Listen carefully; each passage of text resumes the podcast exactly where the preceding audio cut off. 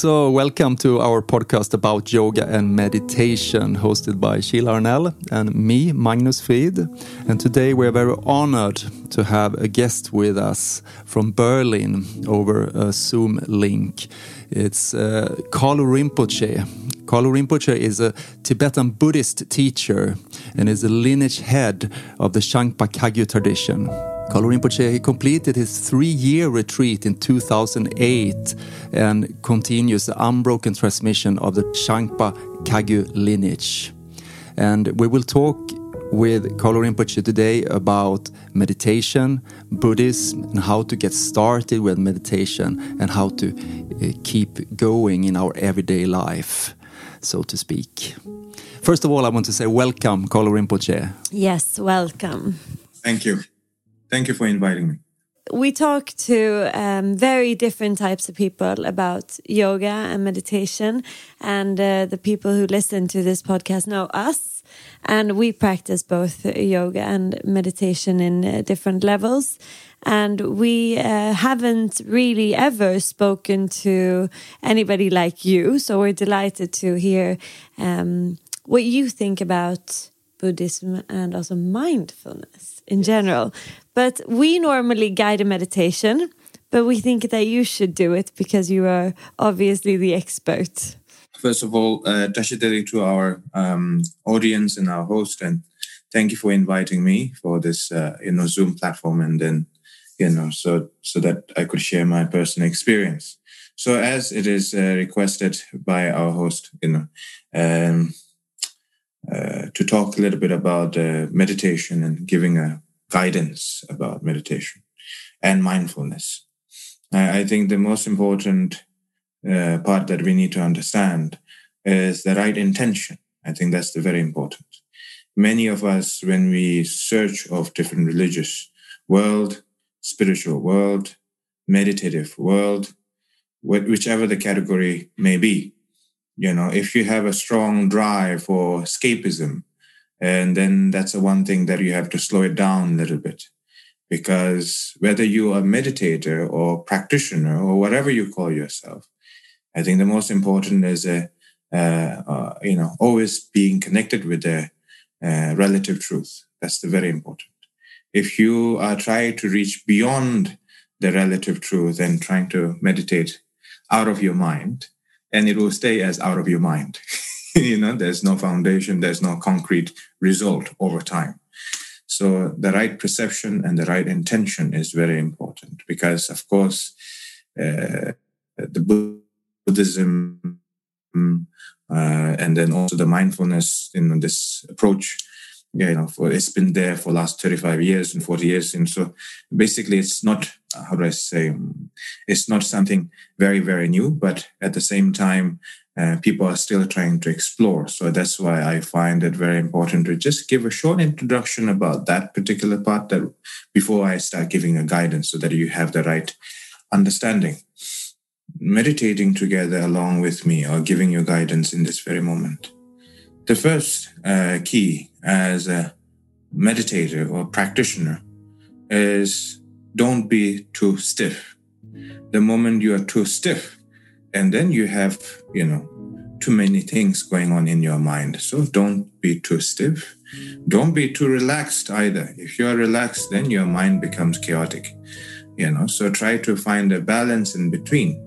And that balance in between does not have to be uh, extraordinary. It doesn't have to be ordinary either. You know, that middle ground state of mind can be found if you can recognize your distractions of thoughts and if you can recognize the really the true meaning of the awareness. Many people when they think about awareness they have this idea of uh, concentrating you know very stiff approach.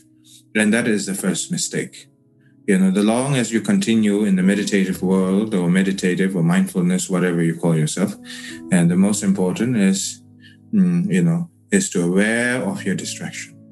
You know when there's so many different projection of thoughts that will arise that will dissolve the most important is you do not react. Be absent from opinion. That's very important. Be absent from opinion, be absent from the distraction, and then be absent from, how do I say, mm, you know, uh, blockade of thoughts, you know, be, be in a state of transparency. You know, when you have too many opinion, then even you try to meditate, you cannot meditate. So be, you know, absent from opinion. That's very important. And then you may tell yourself, oh, it's very difficult, you know, to be absent from opinion of thinking of what is good and what is bad. And it's very difficult. You may also think that, oh, I have all this beautiful imagination and projection of thoughts for my companies, for my families, for myself, and all this imagination. And you may tell yourself that, why should I reject? All these beautiful thoughts. I should embrace it. I should take it in, make a note out of it. Well, all these thoughts will come and go even after your session. It will be still there. It won't be forgotten. So you don't have to worry about that, something that will be lost. So therefore, you know, when you are, you know, call yourself a meditator, the first principle is knowing the right uh, perception of awareness. Awareness does not mean, you know, stiffness. It does not mean a forced discipline. And the meaning of awareness means absent from opinion, bad opinion, good opinion, absent from opinion. And that naturally becomes the very state of awareness. And that is something that you must develop over time. And when we are trying to meditate, many of us, we trying to gaze on some sort of uh, um, Buddha statues or paintings or something like that. And I think it's the first step when you're trying to meditate. Um, try to keep your object of whichever the object that you may be concentrating to, try to keep that object simple as possible. And that is very important. Don't try to go um, uh, to the direction of visualization meditation right away. Try to meditate to the rigid object first. You know, a very simple object. It can be a piece of stone, it can be a small Tara statue or Buddha statue or Avalokiteshvara statue, whichever the statue may be, you know, having that kind of a uh, simplified object. And then simply your mind focusing in that, nothing beyond, nothing before, simply that. If your mind is thinking beyond that or before that, your mind is distracted. There's a two different kind of distraction. There's the ordinary distraction where you hear the, the sound of the door closing, the sound of the bird making on your window, uh, the sound of your coffee machine or the tea or the hot water boiling, you know, in your apartment. You know, these are the ordinary distraction that we can interact very easily. We can notice very easily. Then there's a second layer of distraction, which we call it in Tibetan practice, uh, Tibetan Buddhist practice, or the Lord Buddha's teaching practice, doesn't matter. Uh, we call it the undercurrent. The undercurrent is much more subtle, and that becomes the main obstacle throughout the spiritual journey. So when you are so called trying to meditate, whether your path is mindfulness or whether your path is spiritual seeking or being a Buddhist practitioner, it doesn't matter you have to recognize this two different kind of distraction. The ordinary distraction and the undercurrent distraction. If you don't recognize these two whatever you may have developed in this last 30 minutes or last 45 minutes in that particular session may develop into egoistic attitude over time. You know where you tell to other people saying look at me i did this much of a meditation look at me, I did so much great. Look at me, I'm doing much better than before or longer than before. You know, then it becomes an ego trip, you know, an ego ego trip, and then also a self-centered attitude. It develops over time into that kind of a reality over time. So therefore, it's very important to recognize this, the ordinary distraction and the undercurrent distraction. If you recognize these two, then at least, you know, there's a higher percentage that you can go in the right direction. So that is very, very important. And then when you're trying to, um, you know, meditate, when you're trying to meditate, like I said previously, you know, don't try to be too too stiff. You know, have a simple uh, object and simply try to meditate on that. Nothing before that, nothing after that, simply that. And then once your mind is fully trained or a little bit more skillful over the few days, over the few weeks, or maybe a few hours, then you can change to the sound. You know, maybe there's a sound of the river. You know, maybe there's a sound of the waterfall. Maybe there's the sound of, you know, like a current of water that is going through. You don't have to think about where the water sound is coming from or where does it dissolve to? Where does it end? Where does it begin? You don't have to think about that. You just simply listen to the sound of the water or the echo of that sound. Simply the sound, nothing before, nothing after, simply that. And then slowly, if you if you're able to adapt to that, then you try to adapt to when people are having conversation rather than emerging yourself into the conversation or uh, being impressed or being disgusted with the topic of the conversation. While people are having conversation you simply listen to the echo and of the sound and simply meditate you know in that sound. And then slowly slowly larger crowd of people a bigger engagement, then your mind can synchronize together with a sense of awareness along with it. And, and that's what we call in Tibetan Buddhism mindfulness.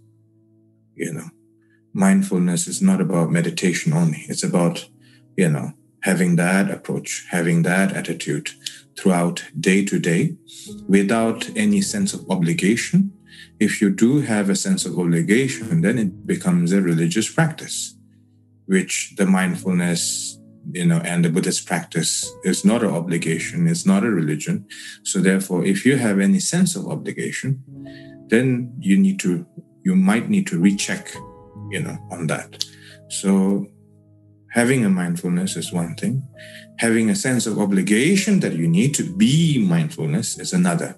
So it's not necessarily negative but if you have a sense of obligation that you have to be mindfulness, you have to be mindfulness, you have to be mindfulness, or you have to be careful and you have to be careful. And that is an indication that you did not accept the relative truth. You know, so, you know, so, and then trying to understand the relative truth of our own mind, trying to understand the relative truth of our own emotions, and that will give you a more conclusive result and then some sense of clarity, you know, and then some sense of uh, new attitude or new perception, at least new at that time, because you think it's new, you know, it's not a new, it's just been there. So, so that's that. So that's just some kind of my um, uh, simple. It's not really a guided meditation. It's more like simply sharing, you know.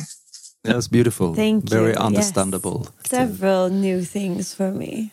Nice. It was nice, yes.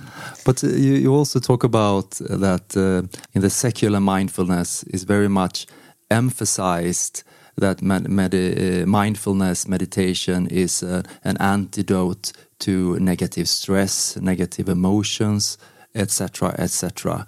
But if I ask you as a practitioner, what is the purpose? What is your purpose of meditation? Oh, okay. So there's a two different kind of uh, understanding of the meditation, or uh, whether it's a religious practice or practice or the spiritual practice. In the Buddhism, we have this, you know, in Buddhism or in Buddhist teachings, we have this idea that where we think we do certain things to have more meaningful in this life, nothing after this life, but more like, okay, how can I make this? How can I cultivate? How can I balance? How can I make it more harmonious? How can I make it more, um, uh, more uh, good decision with a, you know, with a more, uh, how do I say, with a greater impact throughout my future and throughout my life? That that is not necessarily liberating from the sea of samsara.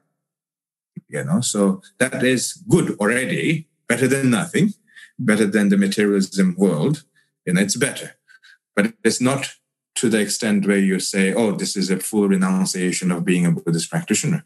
You, you, you know. So my understanding about them, you know, people who need to develop some sort of balance. You need you still need to, to have some sort of renunciation. You know, renunciation doesn't mean that you need to become a Buddhist practitioner or become religious and worship every deities out there. You know, renunciation has to be there constantly as a philosophy in our mind as you continue to meditate throughout your life. You know, because if there's no renunciation, then basically you are saying, I don't want to see that part of the truth. I want to see my version of the truth. And that is in the cycle of illusion. And if you're in the cycle of illusion, then it's a, the samsara, dungal. You mm, know, so, so therefore, you know, whether people see the mindfulness or the Lord Buddha's teaching, mm. you know, if they see it as a solution, the first is what do you want in your life? If you want to be just simply a, want to be a meaningful and happy, you know, make a good decision in your life with your partner, with your business, with your work and family, whatever you, you know. So then, of course, even in that extent, may not be the, the level of Buddha, you know, even into that extent, you still need to have acceptance, acceptance to the relative truth, a sense of renunciation, sense of principle. Sultan, in Tibetan, we call it suntum. Suntum means discipline. Discipline does not mean that you have to be forced to do something, or rather, it has to be with a deep realization, not enlightened realization, but the realization of suffering. You know, what is the cycle of suffering? So, so, you know, if you want to find some long-term solution with meditation, you need to apply with the renunciation and acceptance to the relative truth you know combine together synchronizing together. And that will that will make you a meaningful life you know? Very beautiful. Hmm. and if you are and if you are a, a beginner and is just about to enter the path of meditation and uh, maybe you you read about it in a magazine, you heard it from a friend, and maybe you you even nowadays you met a psychologist, a CBT psychologist that said that mindfulness might be good for you for your uh, anxiety and your stress. What what do you suggest? How to get started in the best of ways? What technique? What is uh, what amount of time to invest? Where shall you do it, uh, and so the so whole problem in in our modern world, of course, comparison with the the, the you know, how long we live as human being is you know and then in terms of you know the medicine that we have access in terms of information that we have you know and it's much greater than you know 15th century obviously. You know there's no denial on that. But the price we pay being in this current world is that you know the pace, the speed that we are living on is is in, you know it's beyond imagination. Let's put it this way. There's almost no gap. You know, so the first thing is that if you really want to have some sense of self reflection, and then try to do some breathing exercise you know try to do some breathing exercise such as you don't have to count 21 times and 17 times and all that things you know you just try to when you when you breathe out through your nose, and then simply you know your mind goes along with it, right? You're, when you're breathing out, you breathe out, and then when you're breathing in naturally, and then your mind, you know, uh, following that uh, along with it. And when you breathe out, just like that, don't count the numbers you know the first thing you want to avoid you know whether you're religious or spiritual practitioner is numbers so don't focus on the numbers but just try to get the rhythm in your hand mm-hmm. that's the very important many people they have no rhythm no foundation and they just want to have a full blast you know mm-hmm. and it doesn't work you know i tried we failed because it doesn't function like that but do you think that that's a problem a lot uh, like um, i completely understand that because when i started practicing it was also a matter of how many minutes how much should i do uh, like almost a reminder on my phone and i felt this is almost the opposite this is not the right function mm. And now I don't do that anymore. Now I sit and I sit some time and then I get up and then maybe I just look at my kids and I try to breathe deeply, and that's also meditation for me, at least. Um, But is that a problem that you find in the world today? Like that we're going too fast? Uh, we are already in that pace. So mm. the only way to slow it down a little bit is by yourself. Mm. You know, so by yourself means, you know, like I have just shown you, you know, you breathe out, breathe in, and at least that's how you start. Mm-hmm. You know, so then the greater changes can come eventually over time. Mm-hmm. If you try to have a full blast and from the beginning, um, the problem is that you want to show your achievement to other people, and that's where it goes wrong. Mm. Whether you're a spiritual seeker or Buddhist seeker, it doesn't matter whichever the path may be. The moment you go into the idea of self liberation and getting a medals on your shoulder kind of concept, you know, where you get into the idea that, oh, the more I do, the more I get, you know, basically the same habit of the consumerism world and then just you know putting a new name and then saying oh yeah i'm i'm going in a path of spiritual path and that is not right you know changing the direction and yet keeping the same habit mm. is not a liberation mm. you know so so so therefore it is very important for people to start with a breathing exercise um you know and then slowly slowly with a sense of more deeper self-reflection you know things will change by itself yeah not with the full you know, what would be the minimum requirement to, to, at least after some time see that some transmission is going to take place i i i think the most important is uh, what we consume hmm. you know what we consume really plays a lot of things into our mind and our body mm. and uh, so so that that's very important to keep in mind you know if you if you just consume everything. Lots of trash things in your body and expect, you know, some beautiful crystal mind, it is not going to work. I, I love that you're saying that.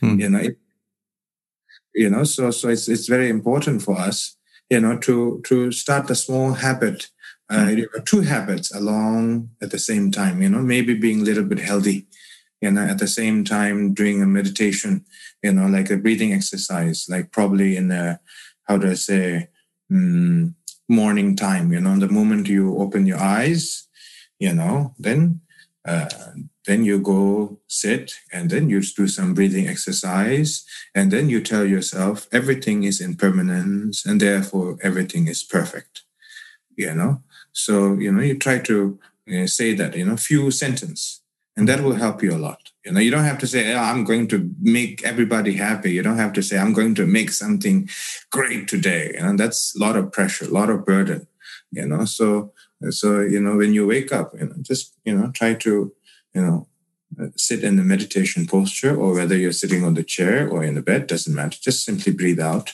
you know a few times breathe in a few times in the regular pace and normal pace and then your mind along with it and then at the end of that, whether it's 10 minutes, whether it's five minutes, whether it's 15 minutes, at the end of that, and then you tell yourself, everything is impermanence, therefore everything is perfect. You know, mm-hmm. basically to detach the idea of the fixation a little bit. Mm-hmm. You know? So that can be the, you know, like a you know, small star shining a little bit. It doesn't help a lot, but it's there. When you when you see people, you see a lot of people who enter the practice of meditation, and you also meet uh, many long-term practitioners.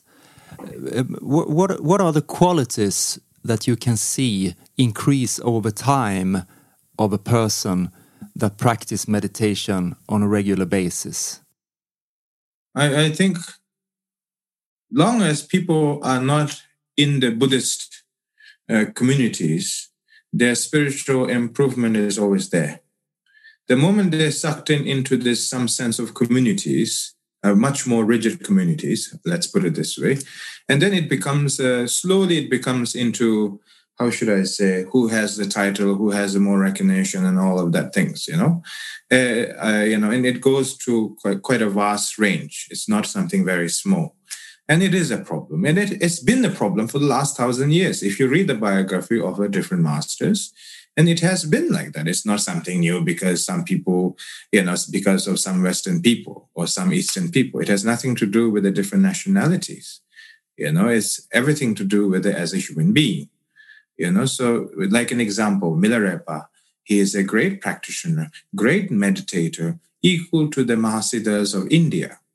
You know, the common, the one thing you have to understand is that yes, he have endured a great hardship, mm. but his intention was pure to practice Dharma, even though he did not receive any Dharma many years until he was quite old, mm. you know. And then when he finally received it, and then he simply left from the community because he was told to just go and practice. And eventually he became the, you know, the great yogi, you know, and then his students just like that you know? And then also in the Shangpa Kagyu lineage we also have exactly the same things like that. Many great masters they did not become a great masters because they get sucked into the communities. Of course they engage with the communities for the first several years but not the rest of their life you know? So they just kind of leave everything behind receive many teachings as they should and receive all the empowerment and transmission and the moment there's a teacher saying, okay, you know, seems like you're good, you know, to live life by yourself, and they just simply practice by themselves. And that makes them a great practitioner, a great, how do I say, a great um, big change and improvement and so on and so forth. So even nowadays, you know, when I see people, you know, when I see people and they say, "Oh, Kalu Rinpoche, I want to be your, you know, uh, student," you know, and I said to them, you know, okay, then if you want to be my student, then you stay away from me. That's what I say. Whether I meet them, whether they have a very good life or whether they have a, a poor condition in life, doesn't matter. I give the same answer. And I say to them, the first thing you need is a Buddha's teaching, not in a religious way, but rather just simply try to study. That's what His Holiness Dalai Lama always say. Study a little bit, have an analytical approach, and then eventually you come to the you know clear result over time you know? So you know so that's what i'm trying to do. I've been doing for last 10 years and i've been telling them. And i said if you want to practice dharma then come to see me when you really need to see me you know? And practice you know i'm i'm happy to help you but at the same time keep a distance from the sangha from the you know the center and from me also because I will provide with everything I know, and I cannot provide what I do not know. But what do you? Because I um, I understand where you are going also with this question. Um, if you have a person who has never been practicing anything before and stays away from you and starts to practice, like what improvements do we see in people? Like are they calmer? Are they more satisfied with their life? Or more compassionate? What have you What have you seen with the people who stay away and they practice and they learn in their own pace? How does their life change? I think being a practitioner is one thing. Mm. Uh, you know, being good at practice, or being good at reading, being good at reciting, uh, being good with the communities is one thing engaging with the true ugly reality is another. and uh, regardless of many, you know, advanced practitioner you may be, whatever you call yourself, uh, you will still fail as a practitioner, no matter what. And that is the reality that uh, that we have to accept. Mm. Even the Chenrezig, you know, Avalokiteshvara, he fails his promise. He broke his promise, you know, in his time. You know, so if bodhisattva can broke their promise, and the ordinary being, of obviously they're going to, you know, uh, lose their commitment or break their commitment time to time. But that does not give you the the you know that does not give you the the right uh, to to to reject them. You know, so mm-hmm. they can fail, and if their failure is genuine, you know, not due to you know some other things but if their failure is simply you know with the lack of qualities in their mind and then you you support them continuously and that how you become as a good practitioner over time mm-hmm. you know you don't say oh you're a failure and then now you just i leave you behind you know that is not the definition of the buddhist student You fail many times, and the teacher guides you over time, Mm. and that you know that makes you a great practitioner. You know, and the other thing is that you know you don't consider yourself as a Buddhist teacher, you know, either. You know, so you try to help as much as you can. The other person try to be genuine as much as they can. Uh, then, of course, there's many things that they have overcome and they managed to overcome. You know, and especially the people who I guide them in the retreat. Hmm. You know, not the people that uh, I engage them in a how should I say in an open public talk because you know we don't really spend time together. You understand what I mean? Like when there's a public talk, when there's online talk, there's no there's no personal engagement. I, I okay, so like they watch for five minutes and they're gone. You know, how am I supposed to help them? How am I supposed to see the changes? But if they are an individual, you know, uh, you know, like who who spends time and do retreat and studies a little bit, then of course I see the changes. But it doesn't mean that they are ready to fly. It doesn't mean that you have to guide them, and that's how my uh, guru, you know, Siddha Rinpoche, my teacher, who have helped me. That's how he guided me as well. You know, he didn't say, "Hey, you're a failure," you know, and then now I abandon you. It was not like that. You know, he said, "You, you know, you do good things, I will support you. You do bad things, I will support you." Mm. You know, so that is the definition of being a teacher. If you say, oh, "You know, you embarrass me, and now you, you know, I reject you," then that that it doesn't that doesn't make you a, a spiritual. How should I say the leader? Let's put it this way. Mm. Hmm. It's more like a spiritual friend.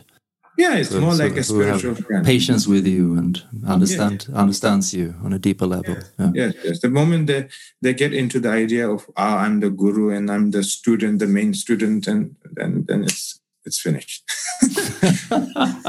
but after after i mean it's so easy in this modern world to to to get lost and many people are searching for for for teachings like this and uh, uh, according to your opinion after doing three year retreat and after living in both in a, uh monastic environment and also uh, being facing the modern world here in Europe and the, um, outside the monastic life and have to deal with uh, uh, a lot of ordinary stuff in this world.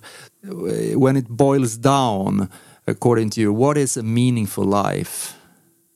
the meaning of life is to liberate from the fixated world, and that's the meaningful life that I want to lead. You know, and that's the the life that I want to continue. Mm. So, you know, so when I practice Dharma, and that's the the main purpose, Mm. you know, because when we when we die, eventually we die, uh, you know, to be liberated from the bardo, we have to be liberated first with the uh, with the idea of the you know of the reality and the and distance from the fixated habit Hmm. you know so so that's that and that's important Hmm. You know so because many people when they think about the life and death and they think about as something that is ending permanently and that is not the fact the life continues you're just making a transaction Hmm. Hmm.